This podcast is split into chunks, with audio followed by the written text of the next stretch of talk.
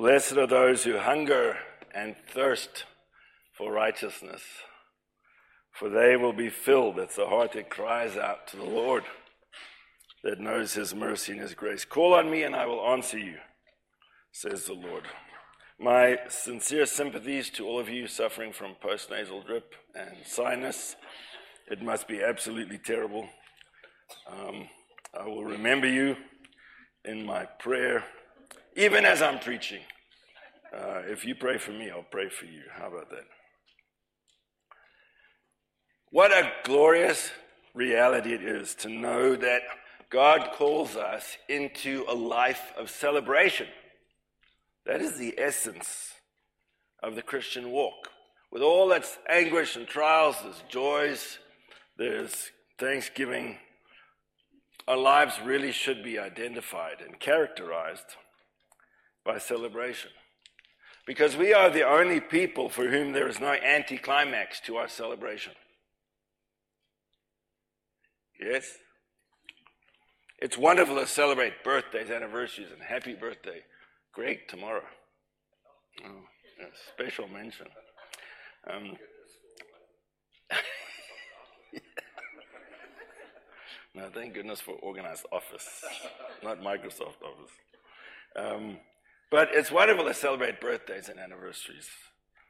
But there's always an anticlimax. But when we celebrate Jesus, there's no need for an anticlimax because he's the same today, yesterday, and tomorrow. Always start that statement with the today. I'm the, I, I am the same God today, yesterday, and tomorrow because the moment is so important in Scripture.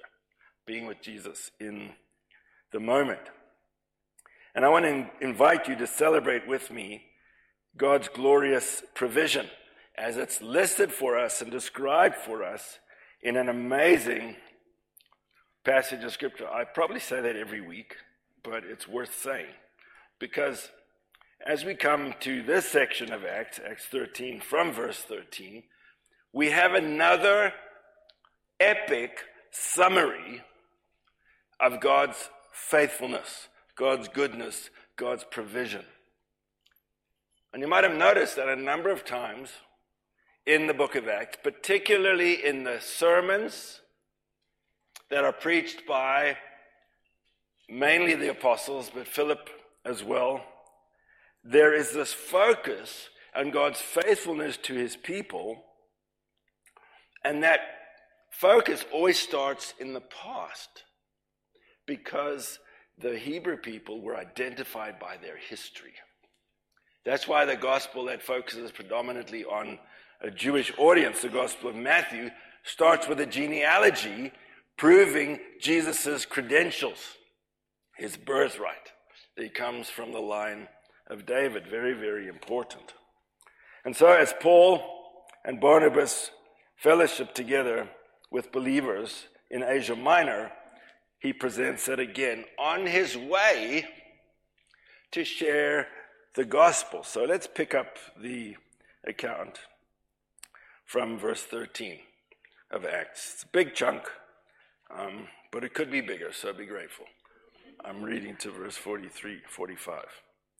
From Paphos, Paul and his companions sailed to Perga in Pamphylia, where John left them, that's John Mark, to return to Jerusalem. Speculation about why he left, we might get to some of that. From Perga, they went on to Pisidian Antioch. On the Sabbath, they entered the synagogue and sat down, as was their custom on the Sabbath they entered the synagogue and sat down. And after the reading from the law and the prophets, that's our Old Testament, the synagogue rulers sent word to them saying, Brothers, if you have a message of encouragement from the people, please speak. Standing up, Paul motioned with his hand and said, Men of Israel, and you Gentiles who worship God, listen to me. And here starts the message of the history of God's people. The God of the people of Israel chose our fathers. He made the people prosper during their stay in Egypt. With mighty power, he led them out of that country. He endured their con. God endures our conduct. Please take note. He endured their conduct for about 40 years in the desert. He overthrew seven nations in Canaan and gave their land to his people as their inheritance. All this took about 450 years. After this, God gave them judges until the time of Samuel the prophet. Then the people asked for a king, and he gave them Saul, son of Kish, of the tribe of Benjamin, who ruled 40 years. After removing Saul, he made David their king, and he testified concerning David I have found David, son of Jesse, a man after my own heart. He will do everything I want him to do. That was said of David when he was a young man. From this man's descendants, God has brought to Israel the Savior, the Savior as he promised. Before the coming of Jesus, John preached repentance and baptism to all the people of Israel. As John was completing his work, he said, Who do you think I am? I'm not that one. No, but he is coming after me, whose sandals I'm not worthy to untie. Brothers, Paul goes on, brothers, children of Abraham, and you God fearing Gentiles, it is to us that this message of salvation has been sent. The people of Jerusalem and their rulers did not recognize Jesus, yet in condemning him, they fulfilled the words of the prophets that are read every Sabbath. Though they found no proper ground for a death sentence, they asked Pilate to have him executed. When they'd carried out all that was written about him, they took him down from the tree and laid him in a tomb. Push pause for a moment. Where was all of that written about Jesus? The Old Testament. Yes. When they had carried out all that was written about him, they took him down from the tree and laid him in a tomb. But God raised him from the dead. And for many days he was seen by those who had traveled with him from Galilee to Jerusalem.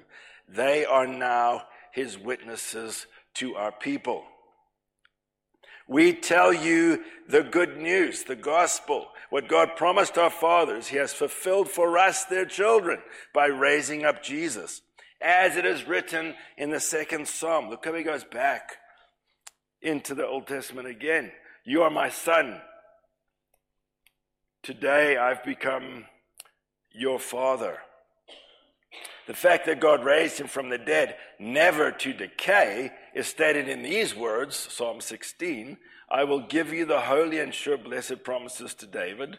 So it is stated elsewhere, actually, this is Psalm 16 You will not let your Holy One see decay. For when David had served God's purpose, man, there's so many things we could preach on here. For when David had served God's purpose in his own generation, he fell asleep. He was buried with his fathers, and his body decayed. But the one whom God raised from the dead did not see decay. Therefore, my brothers, I want you to know that through Jesus, the forgiveness of sins is proclaimed to you. Through him, everyone who believes is justified from everything you could not be justified from by the law of Moses. Take care that what the prophets have said does not happen to you. And this is from the book of Habakkuk. Look, you scoffers, wonder and perish, for I'm going to do something in your days that you would never believe, even if someone told you. As Paul and Barnabas were leaving the synagogue, the people invited them to speak further about these things on the next Sabbath. And when the congregation was dismissed, many of the Jews and devout converts to Judaism followed Paul and Barnabas, who talked with them and urged them to continue in the grace of God. We'll read so far this morning. Now, what you have there is an eye test. Can you see that? All right? It's a map of Asia Minor. And you might see those places marked with stars, and those names hopefully look familiar. Those are the seven churches in the Revelation. That's where they stand. The ruins of those stand today. Philadelphia has not been excavated. The others have to, to varying degrees. Ephesus is probably about a third of the ancient city has been excavated, and it's magnificent. Imagine what else they will find there. But that's just to give you some bearing. You see the Mediterranean Sea here, and on the right to the east, you see that tiny sliver of land known as Israel, with a few places marked specifically Jerusalem. And then you see the Isle of, of Cyprus and Crete. These places are mentioned in Acts, and we've actually just been to Salamis uh, on the Isle of Cyprus. And you can also see, hopefully, the Isle of Patmos, little bit of rock off the west coast below Ephesus. There's the name Patmos, and there's a little line to a tiny little island. That's where the Apostle John wrote the Revelation. So get hold of a good map, of a first century AD map, so that as you read through Acts, you can find your bearing. So these, these are not just weird names and places that don't exist to us. These are places, real places in time and space, and they are in modern day Turkey, which is the land. Most of the New Testament, if not all of it, happened between Greece and what is today modern day Turkey. And there over there you see Greece, Corinth, Ki, Athens, so it's in a very actually concentrated area of the map where all these amazing, amazing things happen and then exploded as a cork flies out of the bottle and the champagne, the good news of the gospel, sprays all over and is scattered all over the world. So hopefully that just gives you a little bit of bearing. So when you're planning your next holiday on the Med or your next diving, you know, excursion, Go get in one of these places so that you can do a tour of biblical sites and you can do some prayer walking. It's a great, great way to, to go about things. So we're going to unpack from verse 13 some of these great truths that declare the glorious provision of God. Now, as Luke, Dr. Luke, was recording Acts, he could not, he didn't have recording devices, he could not record verbatim every word of, of a sermon. So, what they would do in ancient times is they would summarize and list, record the most succinct parts of that message. So, we see on in Acts 2, as Peter was preaching, it says, and with many other words, he continued to warn them. That's like Uh, catch all. This sermon's a lot longer, a lot more detailed. So, what we have here and what we have in the book of Acts, and all of these great sermons, are actually summaries. So, that's another reason why it's important to read the whole of Acts, read all the sermons, because every, every preacher in the book of Acts is a Jew, and so they start in the same place. They start with the history. And so as you read the various accounts, you can get more and more detail. And it's wonderful to me, and I hope to you, to see how these New Testament leaders, the apostles, understand and interpret the, the Old Testament events in light of our Lord Jesus Christ. Very, very, very helpful to study that. So, though these are summaries, and I hope you realize too, or you probably wish my sermons were summaries. But they actually are. They actually are. One of the most difficult things a preacher has to do uh, is decide what to leave out. And that's traumatic. It's like, it's like leaving a child behind, you know. You want to bring it with you, want it, but you can't say everything every sermon. So there's a process of bit of editing and redaction uh, that goes on, and that's exactly what Paul, uh, what Luke was doing as this message is preached. So, as we unpack it, as we celebrate God's gracious provision, what the message reminds us as a Holy Spirit enabled Paul, he was invited as somebody who was recognized as, as a religious leader, a Pharisee, a person of prominence, to stand up and speak in the synagogue. And I just love the fact that as we read Acts, they're in, in that, on the Sabbath, they're in the synagogue. Paul focused, by the way, Paul focused his mission and in, in his ministry uh, very intentionally. He focused on cities, number one. And number two, he focused on two areas in the cities the synagogue and the marketplace. Because the synagogue is where the Jews were, and the marketplace is where the Gentiles were. So, very strategic and very intentional. So, let's start with the fact that Paul recounts that God provides a residence. What is that residence? Well, it's the land, isn't it? He reminds the people, the people of Israel, what God did. He brought them out of captivity, He brought them out of bondage, and He led them to the promised land. The God, verse 17, of the people of Israel chose our fathers. He made the people prosper during this day in Egypt. With a mighty hand, he led them out of that country. Now, that's a summary of the 10 plagues and the whole thing you read in Exodus, okay? With a mighty hand. He led them out of that country. He endured their conduct for about 40 years in the desert. He overthrew seven nations in Canaan. That's all the ites. You know, the Hittites, the Jebusites, the Amalekites, all the ites. Those are the seven nations. And he gave their land to his people as their inheritance. All this took about 450 years. So God provides a residence for his people. And what Paul is doing here is building a bridge from the past to the present. He's framing this grand story of God's grace and provision in the narrative of God's faithfulness to the people of Israel, where it all started. Remember, it starts back in Genesis 12 because that's where the nation begins.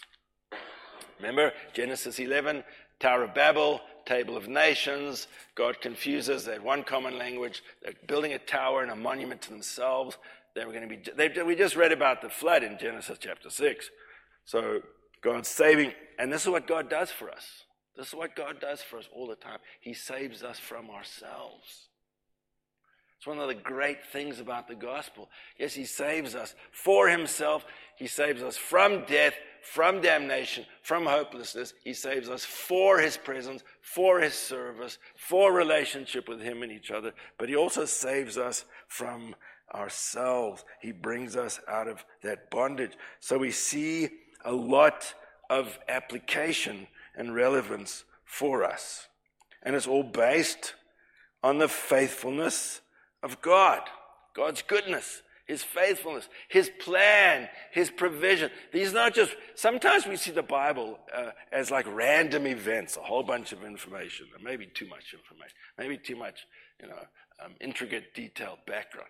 But it's not random. This is deliberate. It's intentional. And as we look back on our lives, you know, hindsight is great, isn't it? Isn't hindsight fantastic? 2020 vision, as we look back in our lives, do you also have those aha moments? Ah, thank you, Lord, for not saying yes to that stupid prayer I prayed 20 years ago. At the time, it was everything. It was, Lord, if you don't give me this, or if you don't give me her, you don't give me him, you don't give me that job, life as I know will end. Yes, it will, but that life stinks. And look what you've done. Oh, thank you, Lord. So, rooting God's faithfulness and God's provision in the past actually magnifies the reality of the present and how important it is, how this moment is important, and keeps us looking to the future. So, it's not about being lost in the past, it's about looking to the past, looking to the present, and then focusing not on the future, but on Jesus who continues to faithfully lead us. And so, what, what we're reminded of here is God's provision of a residence, a place we can call home, a place of belonging, a place of permanence, a place of security. Now, for us, in the Old Testament, the focus was on the land, and New Testament Christians get tangled up with this. They don't, they don't cross the bridge from the past to the present and the future.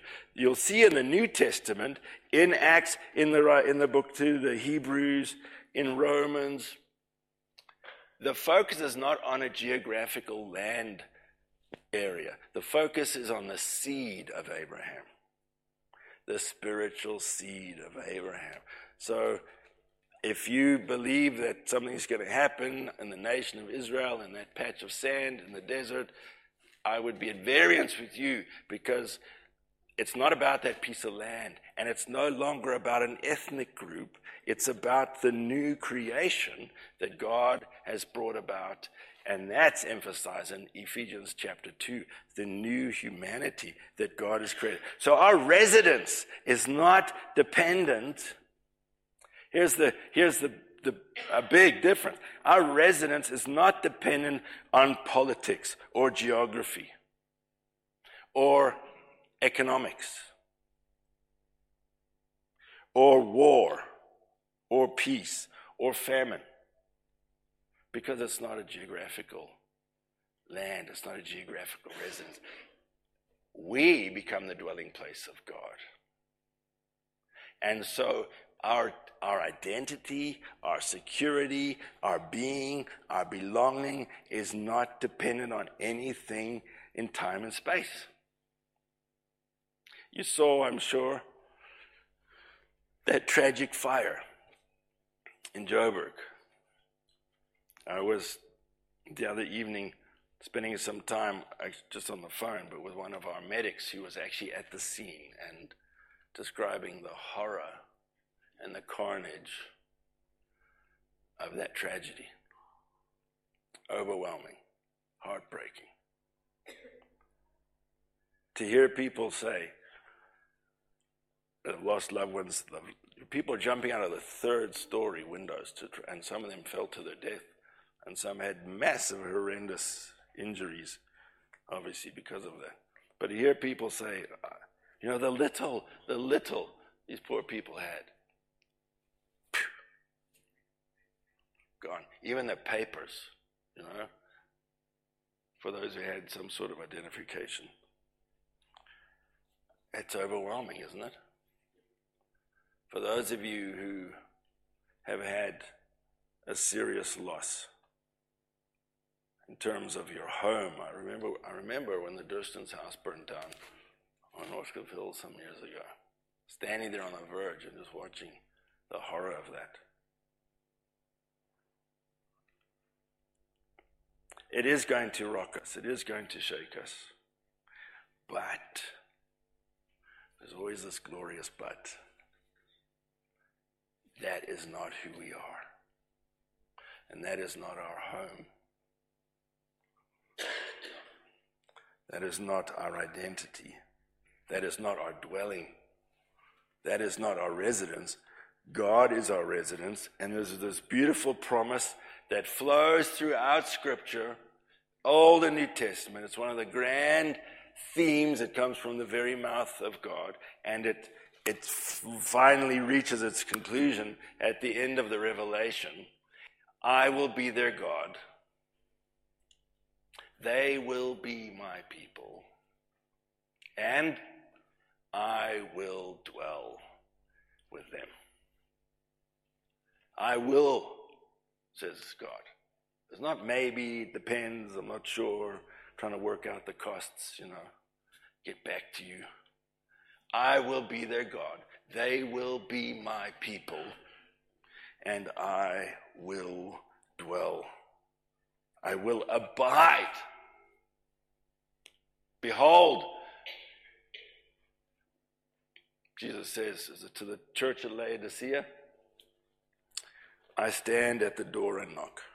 He's speaking to his church. If anyone hears my voice and opens the door, as has been said, the handle is on the inside, the handle's on our side.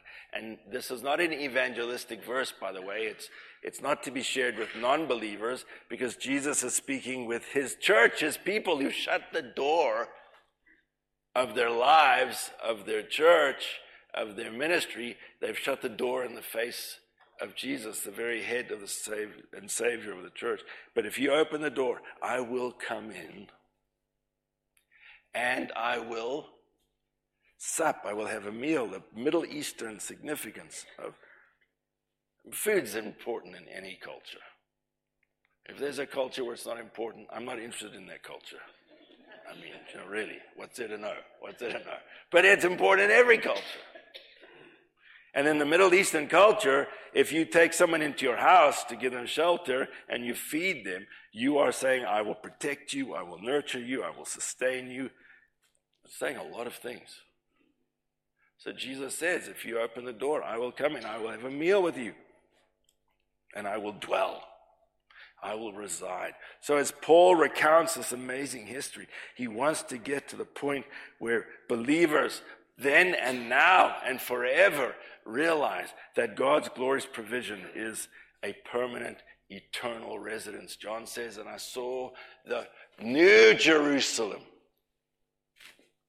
See, there's a mixture of metaphors here. I saw the new Jerusalem coming down of, out of heaven as a building.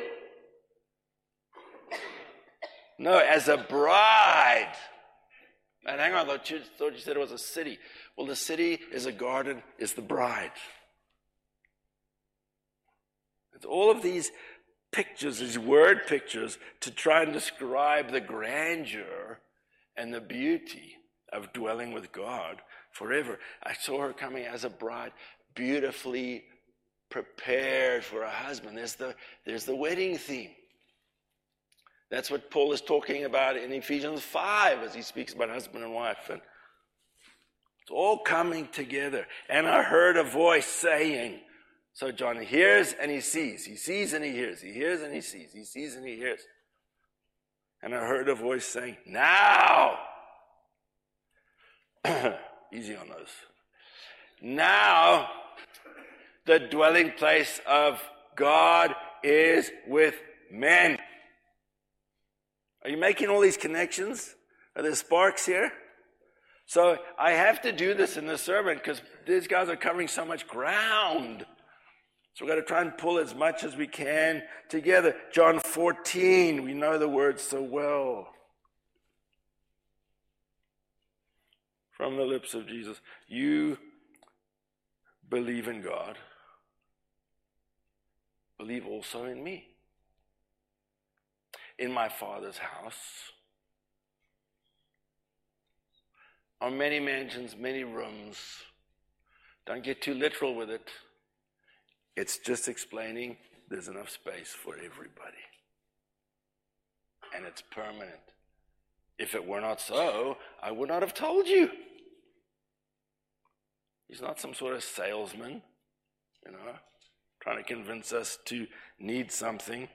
No, He's, but this is what, and with great respect to salesmen, the, the, the art of sales is to convince people they want something they already need. Yeah? See, because if I want it, but if I convince myself I need it and somebody helps me do that, I'll pay for it.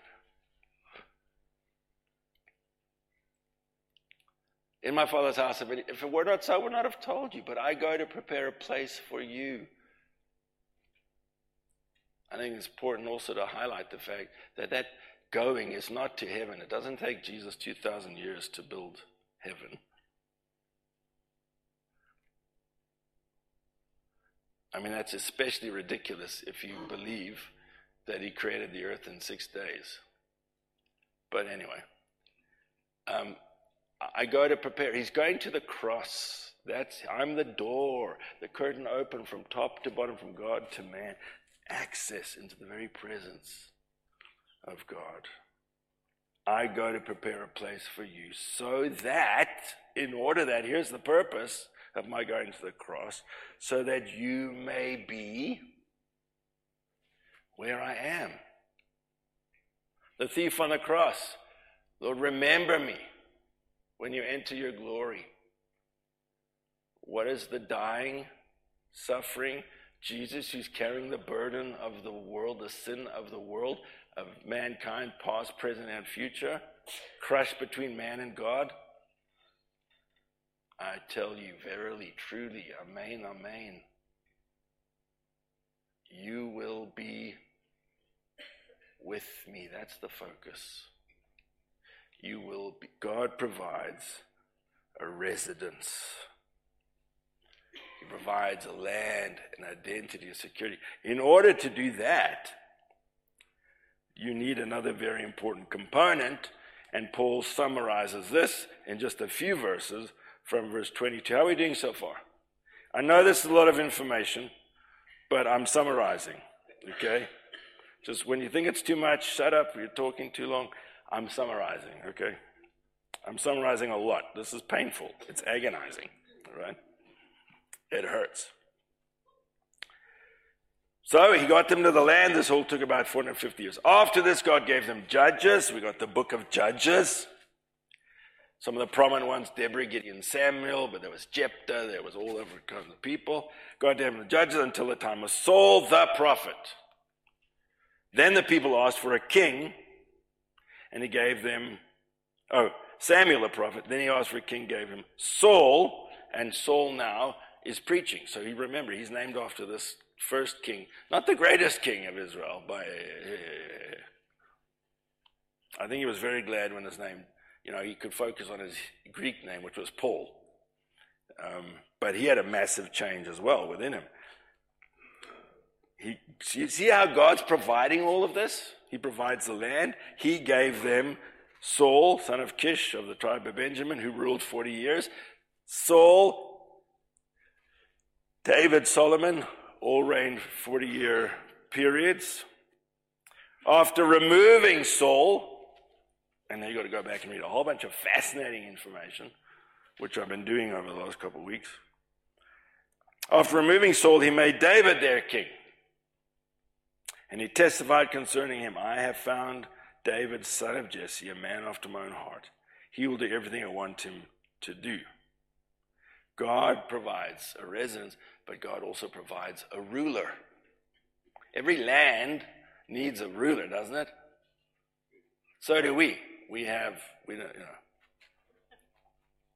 we have like our the history of our politicians is like the history of the northern kingdom which is israel and this one died and this one succeeded and he did uh, evil in the eyes of the lord and he did evil in the eyes of the lord and he did if you want to know the history of southern politics and what's going to happen in the future just read first and second kings and first and second chronicles and you'll know the whole story oh what a surprise he did evil He died. Next one. And he did evil. That's the northern kingdom. But David did great evil as well. But God had chosen him. And God says of him, as a teenager, as a shepherd, there's a man after my own heart.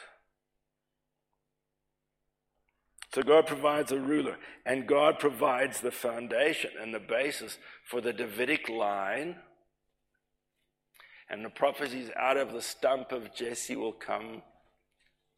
You know? It's all there in the Old Testament. God provides a ruler. And, and the point of the kingdom of Israel and the point of the kings so, zero godly kings in the north, 19 kings in the north. This is Walks through the Bible, very helpful stuff. Zero out of 19 Southern kingdom, Judah, 20 kings, eight godly kings. Okay, today that would be a pass, 8 out of 20. All right? But in our day, uh, definitely not. Definitely not. Failing on your ear. But God is setting up the, the typology, the pattern because he has this grand purpose. And he's preparing the way for the descendant who will, and the promises are in the Old Testament, that he will reign forever and ever and ever. And so Jesus is born in the city of David. He's born in the house of bread.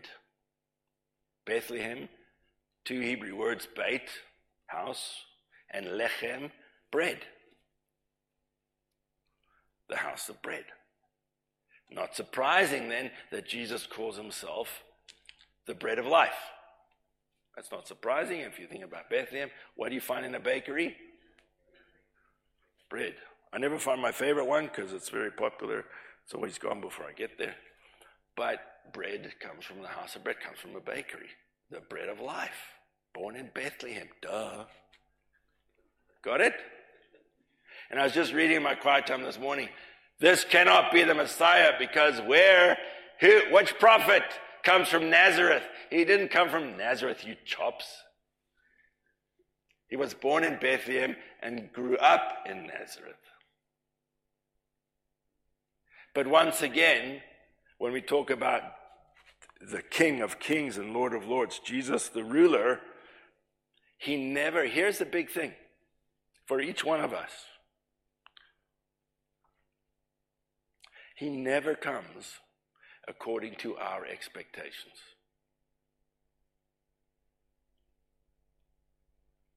Philip Yancey's written a very good book called Disappointment with God, and we could all write that book if we're honest. But when we unpack it, when we get over the tantrum, you know, and we start to process, and we come back to the, this is why the grand story, this massive narrative is so important because it grounds us, gives us bearing, gives us hope. And at the same time, it rebukes us.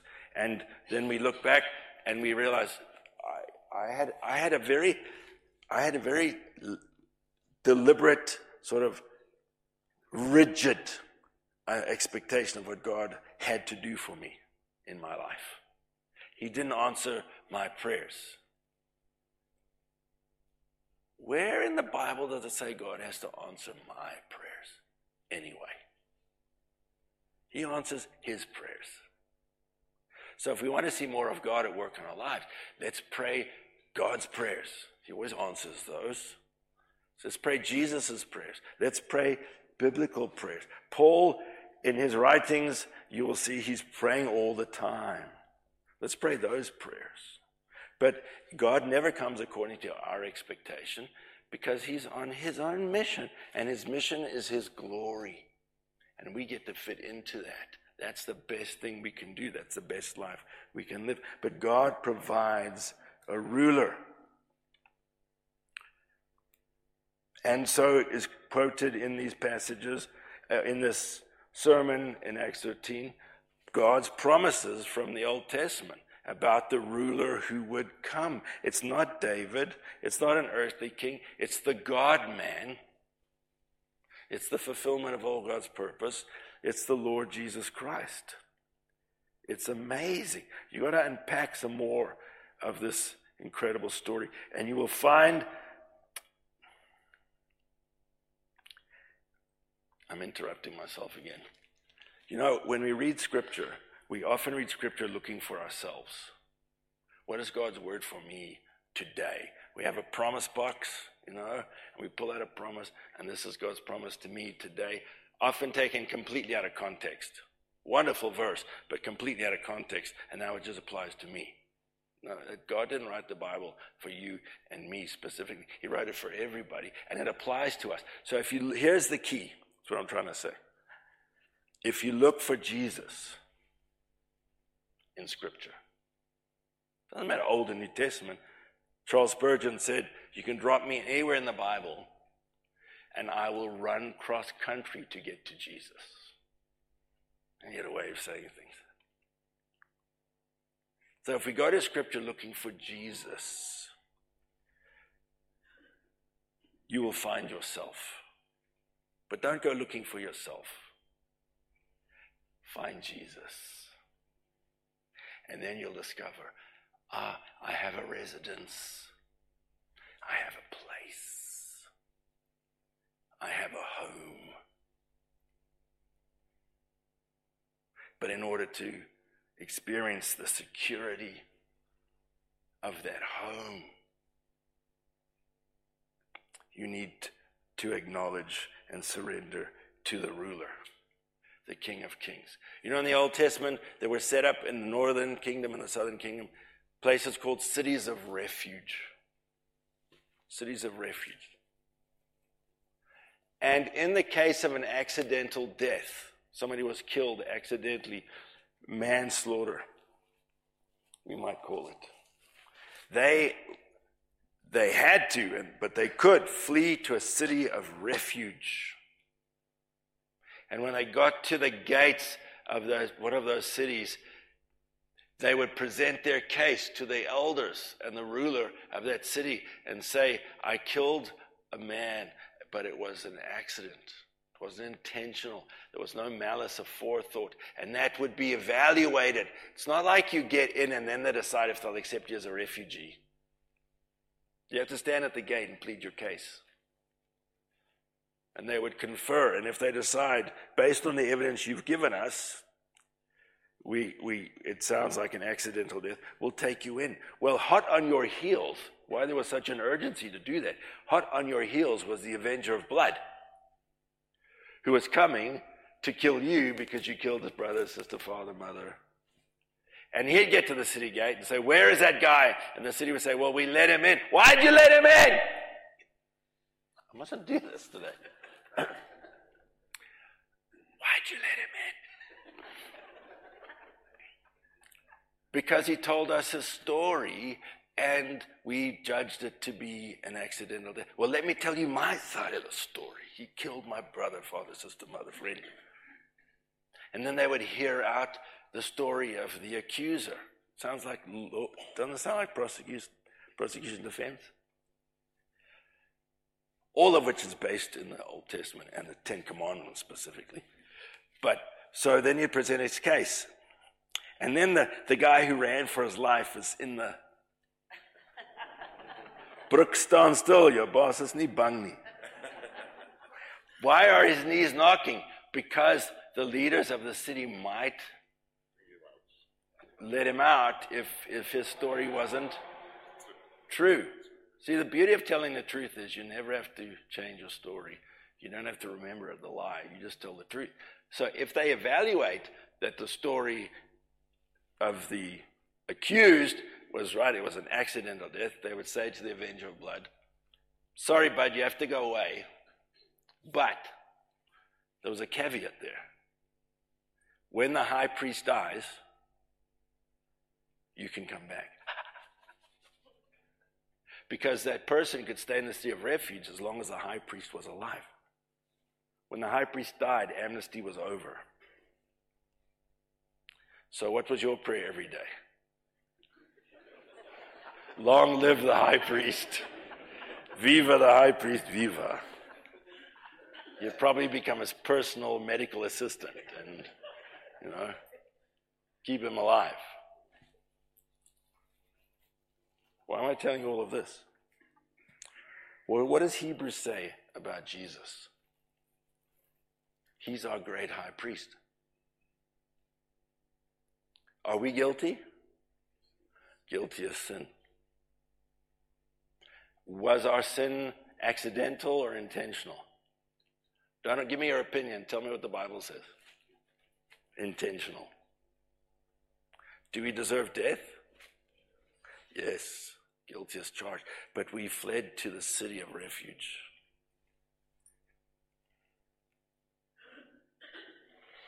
And that's Jesus. But he's also not just the high priest, He's the great high priest. And here's the good news He lives forever and ever.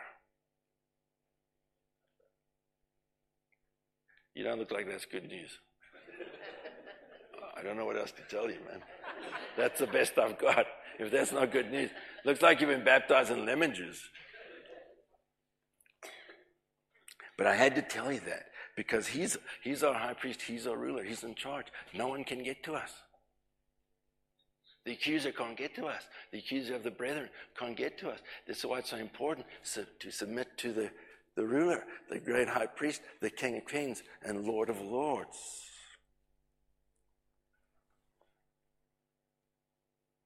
And not only is he, so this is all about Jesus, obviously. Not only is he our, our, our ruler, not only is he our residence, but he's our redeemer. He's our redeemer. So all of these realities, these glorious realities, are not places or events, they're a person. I love it when I saw a, a speech given by Professor John Lennox at Oxford University in the Oxford um, debate thing. He, he said Jesus is not a principle. He said truth is not a principle or a philosophy. Jesus is a person, the Lord Jesus Christ. Preach it, brother. Amen. So God provides, lastly here, our Redeemer. The, and I've put that in capital, the T, definite article. Definitely a definite article. The Redeemer.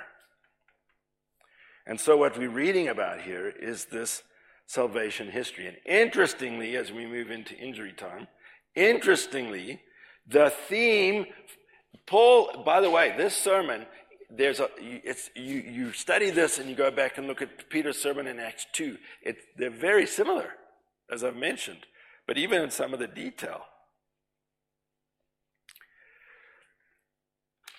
He goes back to the fact that Paul mentioned in, uh, Peter mentioned in Acts 2 that that there are two tombs, people. There's two tombs in the city. You can check them out. Don't take my word for it. There's two tombs I want you to go visit. Everybody know where the tomb of David is? Yeah, yeah. We went there to school, you know, field trip. We took our kids. Right, go. What's in the tomb of David? Them bones, man. Second tomb I want you to know, go visit today the tomb of Jesus. And contrary to myth, it wasn't mistaken that everybody knew where it was. The Romans knew it was. The Jews knew where it was. The disciples knew where it was. And if the people didn't know it, and if there was no tomb of Jesus that was empty, Peter would have got lynched on the day of Pentecost. Why am I talking about this? Because, verse 34 says, The fact that God raised him from the dead never to decay is stated in these words I will give you the holy and sure blessings promised to David. So it is stated elsewhere, which is Psalm 16, verse 10, I think. You will not let your Holy One see decay. For when David had served God's purpose in his own generation, he fell asleep, he was buried with his fathers, and his body decayed. Okay, no surprises. That's what happens to every one of us. If you get cremated, which is no biblical issue with that whatsoever, you just speed up the process. And if you're worried about God putting you back together again, panic no more. He made us out of dust in the beginning. I think he can do it. I think he can do it again. I, I don't think he's lost the recipe. It's all good.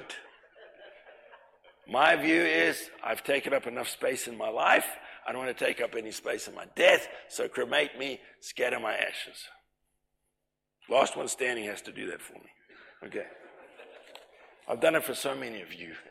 It's not unreasonable. Okay?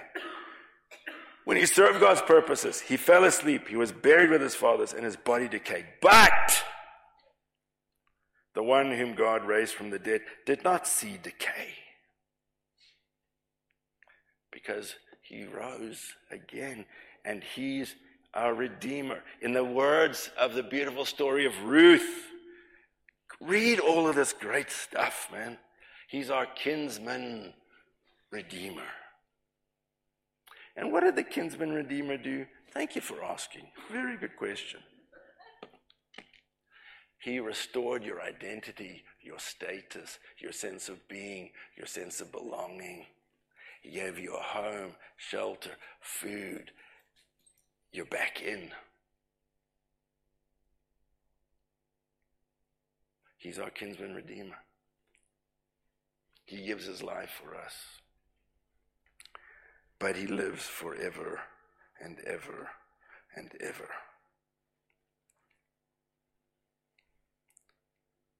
That's all I'm going to tell you today. That's all I can tell you today. Come back in the 10 o'clock. I'll, I'll, I'll keep them, I'll keep them after school and give them some more information. But I want to encourage us to realize that any time when you're a Christian is a great time for celebration. Don't wait for that special event. Enjoy your special event, but don't wait for a special event to celebrate.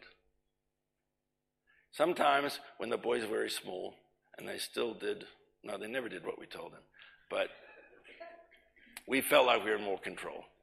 Uh, we would have some special dinners sometimes, candlelight, you know, um, Grapetiser, and, and they'd come to the table and they'd say, "What's this for, Mom? What, what is what?" And when we'd say, "We're celebrating," and then they realize, "Oh, I've lost, forgot my brother's birthday or Mom's."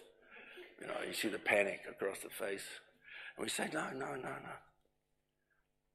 The special occasion is us. This family. We're around this table again. Never take that for granted.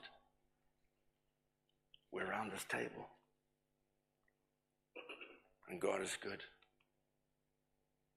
So we want to celebrate Him and we want to celebrate us. So we just randomly have these little celebrations. Any day. No matter how we feel, no matter what's going on, any day is a good day for celebrating God's glorious provision. But I don't feel like it. You will afterwards.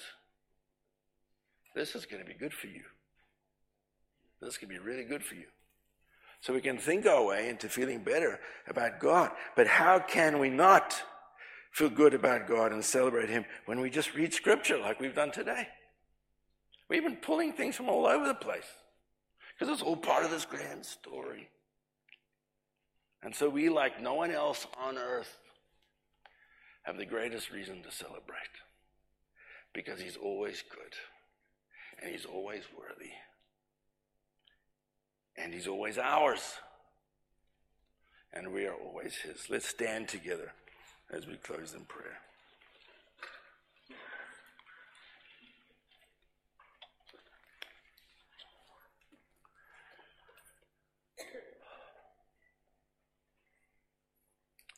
Lord, you are indeed so good. So, so good. And your loving kindness, your steadfast love, your loyal love never fails. Thank you that you are our residence.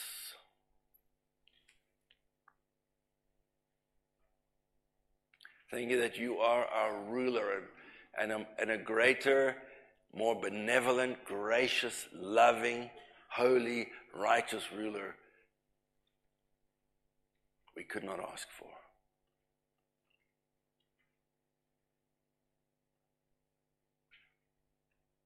Thank you that you are our Redeemer, that you have saved us, you have brought us out of darkness, out of slavery, out of bondage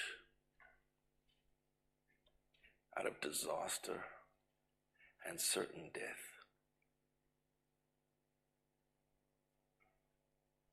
May we celebrate you today and every day. Amen.